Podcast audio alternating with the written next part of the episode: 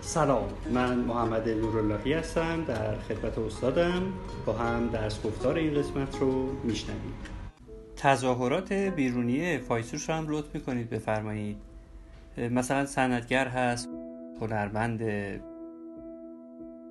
متفکرها هم جزشون هستن منتقدا یا انقلابیون هم جزشونن. ژورنالیستا دیگه می‌خوام به یه جواب جامع بهت بدم که همه اینا رو شامل بشه. جامعه زروسی آپولویی در نظر بگیر. بقیهش میشه واقعا همینه. می‌خوام یه جامعه و مانع به جواب بدم.